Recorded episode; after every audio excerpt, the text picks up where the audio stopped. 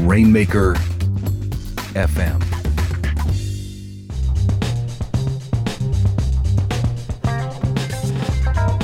You're listening to The Digital Entrepreneur, the show for folks who want to discover smarter ways to create and sell profitable digital goods and services. This podcast is a production of Digital Commerce Institute, the place to be for digital entrepreneurs. For more information, go to rainmaker.fm slash digital commerce. That's rainmaker.fm slash digital commerce. Welcome to the Digital Entrepreneur. I'm your host, Sean Jackson, and I'm joined as always by the intellectual Jessica Frick. Jessica, how the frick are you today? I am intellectual, Sean. how the Jackson are you? I am, as always, well. And I am actually excited about today's show because this is one of those rare chances that we don't have other people on the show where you and I get to really hash out two sides of an important question. And that question is this What are the biggest mistakes digital entrepreneurs, online entrepreneurs, make in running their online business. And we left the last show by taking two sides. And you say that mistake is? The bulk of them are operational.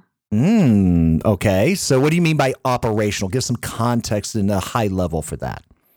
I think the biggest mistakes that you could make are how you run the business. I think that that comes paramount to what you're selling.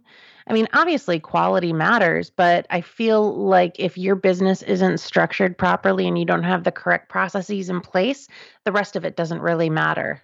Mm, okay, that's a good point. That's a good point. So I'm going to take the other side, which is it's all about the marketing and the product. Okay. and, and, specifically, I think we sometimes don't focus enough on, and the biggest mistakes are made in how we think about positioning of the product, how we think about communication of that out to the marketplace, how we oftentimes forget to put a call to action in these things. So, from my perspective, I think the biggest mistake a lot of people make, especially when they're small, is not really thinking about how to position and market that product out there. Interesting. I know, I know. And I think, you know, the tough part is, let's be honest about this. The tough part, if you're listening to this, is that you literally have limited time. Okay. Even if you're a multimillionaire, you have the same amount of time that Jess and I do during the day, right? There's only 24 hours. And I think that's the challenge, right? Is where's the priority, right? And from your perspective, where is that priority? I mean, if you are already doing business, where would you say the priority has to be, you know, in the operational side? What is just a, a big idea that you think right now people should be thinking about? Well, interestingly enough, one of the things on my list is time management which is mm. super meta. Like that. Yeah, this is no. how wormholes get started, Sean. yeah, I think you know time management certainly from an operational standpoint. I would say on the marketing side, I will say that I think too often we are not spending enough time focusing on exactly what our product is there to solve. And I think, you know, all of these are going to be important. And the good news, folks, is that we're going to go into a lot more detail about both of these sides when we come back right after this break. The Digital Entrepreneur is brought to you by the all new StudioPress sites, a turnkey solution that combines the ease of an all in one website builder with the flexible power of WordPress. It's perfect for bloggers, podcasters, and affiliate marketers, as well as those selling physical goods digital downloads, and membership programs. If you're ready to take your WordPress site to the next level, see for yourself why over 200,000 website owners trust StudioPress. Go to rainmaker.fm forward slash StudioPress right now. That's rainmaker.fm forward slash StudioPress. Welcome back from the break, everyone. And we are going to get into it now. Is it operational things? Is it marketing things? What do you struggle with? Because trust me, you're probably making a mistake somewhere. and we're going to try to help you fix it. So, Jess, you ready? I am. And, you know, Sean, you kicked off when you were discussing, you know, paying attention to the product one of the things that I have on my list, which is also operational, not adapting in time, being mm-hmm. reactive versus proactive. All right, so let's get into the details on that. So, too many people are being reactive, not proactive. Go through the mistake and how to correct it. So, for example, did you know that Kodak had a patent for one of the first digital cameras? I did they not. Didn't, yeah, they didn't release it because they made so much money on film. Ah, okay. So they so, were going to be first and mm-hmm. they totally blew it and now Kodak's out of business. And it's because they were being too reactive versus proactive. They had that vision. They could have gone out there and dominated. But because they did too little too late, the market chose for them. Gotcha. So, how do we apply that uh, learning to where our audience is right now from an operational thing? They're making a mistake on operation. Uh, they may have a great idea, but they're not executing. Go through that. What are some specific things people should be looking to improve their operations with? Well, I think that you need to be talking to your customers. I think that, you know, along with the customer service, which is the next thing that I actually had on my list, um, you need to be in constant communication and hear what problems you could be solving. Yeah, and, but how do you do that though? Well, why don't you survey them? Why don't you talk to them? You know, last week we were talking with John Henshaw from Raven and TapClicks, and he said that he actually talks to 10 customers when they launch something new and he has them basically give them the one-on-one feedback and he takes all of that to heart and lets that shape the future. All right. I think there's a lot of value in that versus sending out a survey to 200 people and seeing what comes back but let's walk through that. I want mechanics, okay? I don't want theory on this show. I want tactical execution. So give us a model, okay? So this is you, all right? You need and want to start understanding more from your customers, right? Give me something tactical that our audience can be doing right now. That's what I said. Talk to 10 of them. Yeah, but talk to them. Uh, do you pick, pick up an email? Do you have a questionnaire prior to that? I mean, you know, from my perspective, listening to you, I would say maybe the best thing to do is before you you you even start the process, you write down a series of questions, right? And not leading questions, which are really very easy to come up with. Like, tell me how great my product is. That's a bad question, right? what are some questions you should be asking? What is something you should write down if you're going to be talking to them, either via email, via phone? What are some questions you should be asking them? Well, obviously, it would completely depend on what you were talking about. I mean, if you are having them review a new software feature, that's going to be completely different than the questions you would ask when you were having them review a new course. It is completely tailored to what you're doing, whether it solves the problem of the customer, whether it gets the job done for the customer. And that's that's the key, right? Is the type of questions that you would ask is what is the job that they're trying to get done? And how well does this feature uh, or of my product or service helping you get your job done right? I mean that's that's a generalized question that can be applied to anything right? You know what is it you're trying to do right? Understanding you know what is it you're trying to accomplish? What were you hoping that what i am offering you what is it is role in helping you get what you need done? And then the counter side to that question right is is it doing it and if it is, how would you rate it, right? How, how would you rate how well am I helping you achieve that end goal, right? I think those would be logical questions. Maybe another question to that would be um, uh, what is missing from the experience? And that's a tricky question, though, Jess, because if you ask somebody what's missing, um, they're not going to give you the solution, but they're going to give you their idea of a, a future enhancement that you may or may not put together. But at least you can kind of understand the underlying question right? You know, why? Why do you think that feature that we don't have is needed? Why do you think this is something we need to put together? Would that be some of the preliminary questions? Would you agree with that? Absolutely, and I think that that would address more on on the marketing and product side of things.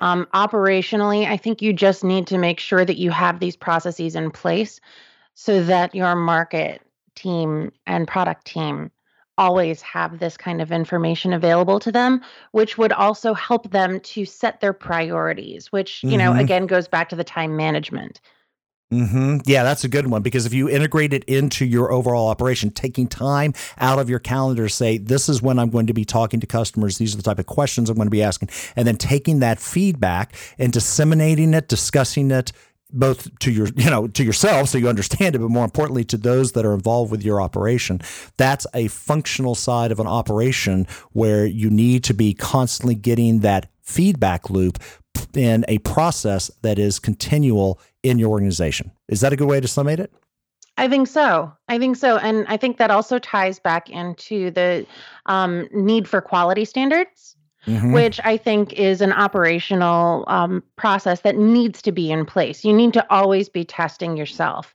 I read a statistic this week that bad service news reaches twice as many ears as good service news, and that 95% of customers tell others about a bad experience. Yeah, and I, I, think you're absolutely right, and I think that goes to the heart of your second question, which is about customer service. So, talk about operational uh, customer service. What do you mean by that? What are you thinking about that? Well, I think that you need to recognize when you are establishing your business that if you have customers, you are a customer service business. Mm-hmm. And basically all of your operations needs to surround that. And no, the customer's not always right, but the customer's still the customer. And without customers, we're not in business. So I think from an operational standpoint, you need to always remember why you're doing what you're doing. And it comes back to the customer. Are you delivering a good product? Would you buy it yourself? Mm-hmm. Yeah, and I think part of that is how you track all of that, right? Because we're really getting into operational questions. I mean, having a quality customer support system in place right now, if you don't have it, uh, put it in, or if you are just starting out, make sure you have it from day one, right? Because there's so much that comes from that, right? Just, I mean, FAQs, right? I mean, most people don't want to send you an email for support, right? you know, they don't want to call well, you; they want to figure it out themselves. Won't. Right? They just won't. Yeah. So things like having a good FAQ system in place so that things that are constantly coming up, frequently asked questions, are actually documented so that people can search and find them. The beauty is there's so many tools out there that'll help you do this and they don't cost a fortune. But be thinking about, do I have a good FAQ system? right? Am I really addressing the big stuff, right? And then secondly, and this is something goes to customer support too. Just document the most frequent requests in there that you have to manually do that could be automated, right? I mean, it's amazing to me when you're small, you're like, oh, I'll take the time to do it. It's not a big deal. It's only 10 minutes. Well, when you got a thousand people asking for 10 minutes of your time, your time is gone. Yeah. so I think also being very keenly aware is there are certain tasks that everyone needs done from your support system that if you are aware of it, then you can budget time to pay for the automation of it or find solutions that automate it for you. And you know what kills me about this, Jess? We always think when we think automation, oh, programmer, right? I am blown away by how many self-service tools there are out there right now. Things like JotForm and stuff of that nature that really are designed and, and Zapier, uh, uh, you know, that allows you to interconnect with other systems. You really don't necessarily need a programmer to automate tasks and looking at what the problem is and then being very clever about how you put that solution together through tools that you on this show could do right now without hiring a programmer. I think that is something to also be considerate of. And last week we were talking to Chris Brogan about bots and the rise of bots and mm-hmm. I did I did a lot of research this past week and saw just how much value that can provide to a business. There are customers that aren't going to look at your FAQ. They're immediately going to want to contact you. Mm-hmm. But most of these customers are asking the same questions over and over again. Why can't you have something in place that anticipates those questions. And if their question is not one of those, then they can contact you. Mm-hmm. How much time would that save? Exactly. And the nice thing about bots now, there's a ton of service for you to use that will create a very simple bots without programming. I mean, exactly. you know, and that's that that kind of gets me. I think because given my age and sophistication, I always think automation had to be programmed because back when, you know, I was coming up in the tech world, you you literally had to create everything from scratch.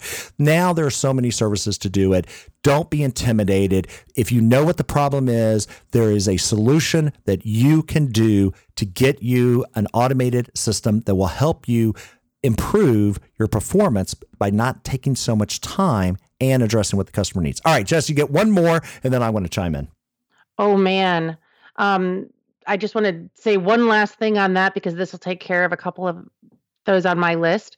Um, if a bot doesn't work, you need to hire the right people and the right amount of people because too many or too few, obviously, huge issues. And the wrong people can introduce toxicity and cause major declines in productivity. And also, um, you need to make sure that you onboard people correctly, set yeah. their expectations right. Yeah, let's let. I'm going to let you end with that one. I want to go into it because you are 100 percent right. When I hear operations, right, I'm I'm always thinking about people, right? Whether it's the customer, whether it's your internal people, and the operational side of things really is something that there are processes that you really need to be thinking about. I mean, at the end of the day, we are a people business. All businesses are a people business. They require people to execute, to respond, to do their job. And the more time you invest in training them, right up front on expectations, giving them processes to follow so you can monitor what they're doing and help them achieve the goal that you're setting out for them. But also that applies to the people that you hire, right? If you're hiring people, you want to make sure that you're bringing in the right cultural fit and having a process for hiring right? That is something that always blows me away. We do an interview with somebody, oh, they're so sweet. I love them, right? and you don't really have a mm-hmm. formal process for screening applicants based on whatever criteria is specific to you. And then, of course, the onboarding you spoke about for customers, right? What is the experience they have in interacting with you? What is that process? Is it written down? Do you have a flow chart? I mean, the beauty of a flow chart is just takes a piece of paper and a pen, right? You can draw out the flow chart. Where are people going? Where do you want them to go? So you're right. When it comes to people, I think we sometimes feel like we can just hire them and you know and forget about it. When the reality is is whether it's employees, whether it's vendors, or even customers, there's always a people process that needs to be defined for every one of those groups, and you will kill yourself as you grow if you do not define that up front. Would you say that's a fair assessment? I would 110% agree. All right. So here's mine. You ready? Marketing. So you get to tell me all the things that to, to make marketing better. All right. Um, I think, and this really came from our show with uh, the ConvertKit uh, people. Um, focusing on who your real customer is. I was uh, reading a blog post by uh, SlideBean, which is the startup, uh, very cool slide presentation capability, actually. It's kind of neat. Um, and reading about their startup journey. And one of the things that they really struggled with that made all the difference was when they decided to not be a B2C play for like students and things like that, but go right after small business B2B that need presentations and are frustrated with PowerPoint, right? Very specific target. That allowed them to both raise their price, make more money, get additional funding by just being very clear on focus. Hmm. Yeah. And I think that's the key. I think too many times we try to serve too many masters because we're not really quite sure who our product and service is right for. And I think as the guys from ConvertKit have shown and demonstrated with their astronomical growth is be very clear about who you want to do business with you know, is that you need to really think who is going to benefit the most from this. And even if you think there's only 10 of them, maybe there's only one in a million, okay? That's still 7,000 people out there. That's my favorite quote, by the way. You know, if you think you're one in a million or you think this only appeals to one in a million, that still means there's 7,000 people that would buy that product. And I think we do ourselves a disservice, and especially the customers, by not being very crystal clear on what we are trying to help them do and whom are we trying to help get it done.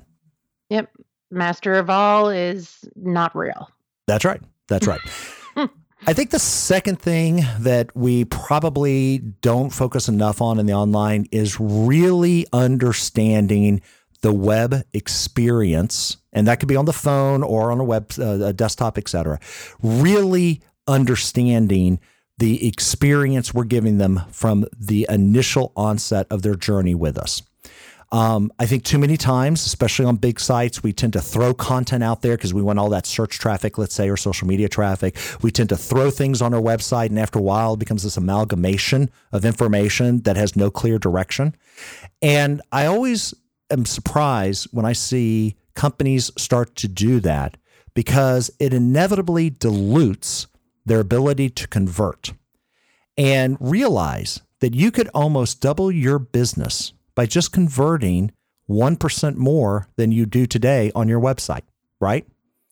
And that's the second mistake I see is that we're not really looking back at our website, really being, oh, how should we say, very picky about it, you know, like really being tough on your website, you know, really sitting there and going, that doesn't fit, or, you know, that's nice to have, but we don't need that. And really focusing down. And you know why I think that is, Jess? Why? Because I think building a website is such a pain, regardless of the platform you use, that once you get it done, you're like, thank God it's over. I never want to do that again. And yeah, that, but you always need to be testing, always, always. be testing something. Mm-hmm. Yeah. What would you recommend for testing, by the way? Because that brings up a really good point. Well, I think when it comes to conversion, you need to be testing everything on that homepage. I mean, maybe changing the button, maybe changing the copy and the headline, mm-hmm. change a picture, yeah. switch sides yeah. That's a great point. And that goes to the, the point that I was making. You're right. Being able to use tools out there that allow you to do A B testing. I know Google has one for free, right, Jess? I know there's some other paid ones out there, but it doesn't matter. Look at that site as something that's not static, but is truly dynamic. I mean, one of the case studies I was reading was about how a company literally uh, increased their revenue five times by doing nothing but testing pricing right? and I mean crazy pricing, right? Like five dollars versus a hundred dollars. I mean, seriously, that crazy of a testing. And I think it's because we're scared to do that, right? We don't want to lose that one sale. But at the end of the day, if you are thinking that way, then you're never going to build in a psyche of constant improvement. And then you're going to be stuck with what you've been doing. So I think you're right, Jess. Be testing everything on that homepage, on those pages for conversion, looking at every single page of your site, saying what is its role in the entire customer journey I'm trying to define out there. Right? And I think that's very smart advice. And then I think the last thing to kind of end it up with that we really probably don't um, think about a lot is um, all of the data tools that we have and really putting them to good use. And I know this goes to something you love to do, Jess, which is data, right? Absolutely. And I think, you know, the the practices for obtaining it are just as important as the practices for communicating that with your team. That's right. And I think part of it is is that we need to be looking at our data tools. Throwing Google Analytics on your site is step 1 but you really do need to refine those analytics, right? And that's something I know, Jess in particular, you have spent a lot of time doing over the years is refining analytics down, making sure that every point of the funnel is being tracked to the measurements that you think are important. Making sure that as you add additional layers of, of, of attraction in, be it ads, be it social media, et cetera, that you're really thinking about that data model from the get go. Because if you think about it, and we've done an episode about this in the past, if you really think about how you want to architect your data capture from the beginning, it's not going to spend a lot of time having to refine it, you know, because you've already kind of put the big pieces in place. You're just tweaking them, but it's not a huge monumental effort because we know that data is going to tell us a lot about how people experience our product and service online. And it's not just a spike in traffic that comes from some tweet, it's about what are the actions thereafter and are we tracking them? So I think when it comes to a marketing perspective, that's one of those gaps that I see a lot of people just say, ah, I got Google Analytics. I got it tracked, baby. And they check and say, oh, look, I got all these page views. This is awesome. When the reality is, is that that's only a start of the data conversation and if you set it up properly, then it'll have a much deeper meaning to you as you check in on it. So, those are my points, Jess. Anything you want to end our particular episode with related to operations or marketing? Don't break the law. That was the last one on my list. That's that's a good way to screw up your business. yeah, that's right. Never make a promise that you're not really prepared to deliver. So. you heard it here on the Digital Entrepreneur. Don't break the law. That's right. Don't break the law. That's right. All righty, folks. When we get back from the break, we're going to wrap up this show and give you some tips, tactics, and ideas that you can start applying to your business that hopefully will improve your operations or the marketing of your product or service. So stay tuned. We'll be right back. Hey, everyone. This is Sean Jackson, the host of The Digital Entrepreneur. And I want to ask you a simple question What is your business framework for selling digital goods online? Now, if the question perplexes you, don't worry, you are not alone.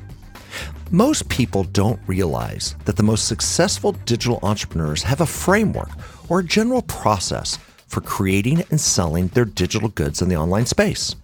And one of the best free resources is Digital Commerce Academy. Digital Commerce Academy combines online learning with case studies and webinars created by people who make a living selling digital goods online. And the best part is that this material is free when you register. Are you interested in joining? Well, I'll make it easy for you. If you're listening to the show on your phone and are in the continental United States, I want you to send a text message to 313131 with the keyword digits D I G I T S. And when you send that text message, we will send you a link to the registration form right to your phone. Are you outside the United States? Don't worry. Just send us an email to digits rainmaker.fm. Either way, we'll send you a link to the registration form so that you can sign up for free for Digital Commerce Academy. And as a special bonus, we will also subscribe you to our newsletter when you text or email us so that you can stay informed with the latest insights from the show. And don't worry, we respect your privacy and we will not share your email or phone number, and you can easily unsubscribe at any time. So if you want to start building or improving your framework for selling digital goods online, then please send a text to 313131 with the keyword digits or send us an email at digits at rainmaker.fm. You won't be disappointed. Welcome back from the break, everyone. And now it's time for us to share some tip, tactics, techniques, and tools. So, Jess, what do you have on your list for this week? Well, we were talking about big mistakes that employers can make, and we were talking about the onboarding process and hiring people. And obviously, a lot of people who listen to this show are going to be hiring freelancers. But if you're onboarding employees, you need a way to manage them. And a tool that I have direct experience with is Gusto. And mm. I've, yeah, I've found it to be a very easy way to onboard employees, manage payroll, benefits, HR, all of that good stuff. And the pricing is digital entrepreneur friendly. Always an important aspect anytime we consider a tool. Well, my tool for this week is something that we actually use on a couple of sites here Hotjar. You've heard of Hotjar before? Oh, yes. Oh, and yes. It, it's kind of cool, right? Because the heat map thing, I think that's one of the probably the more cool elements. That's why they lead with it on their site. But if you're looking at adding heat maps to your site or recording how people are interacting with your site and doing it in a way that's a little bit more advanced than what you're seeing in Google Analytics, then take a look at Hotjar. It's very nice. It's very sophisticated. It really kind of goes into what we talked about on this show about really focusing in on that web experience, you know. And this is a good tool to help you do that. So that's our tips Gusto and Hotjar. Make sure to take a look at them and we'll include them in the show notes for this episode. Which brings us to the end of the show, Jess, and our, you know, question of the week, which, you know, we were struggling with that, folks. Seriously, we've been struggling with what should our question of the week be. But Jess had a great idea. So, Jess, what is the question of the week? Well, my idea, Sean, was to not argue. Yeah. let's not fight it out and let's talk about what's coming. That's you a know? good way. Yes, I agree. I nerd out on the regular about industry news and things that are coming.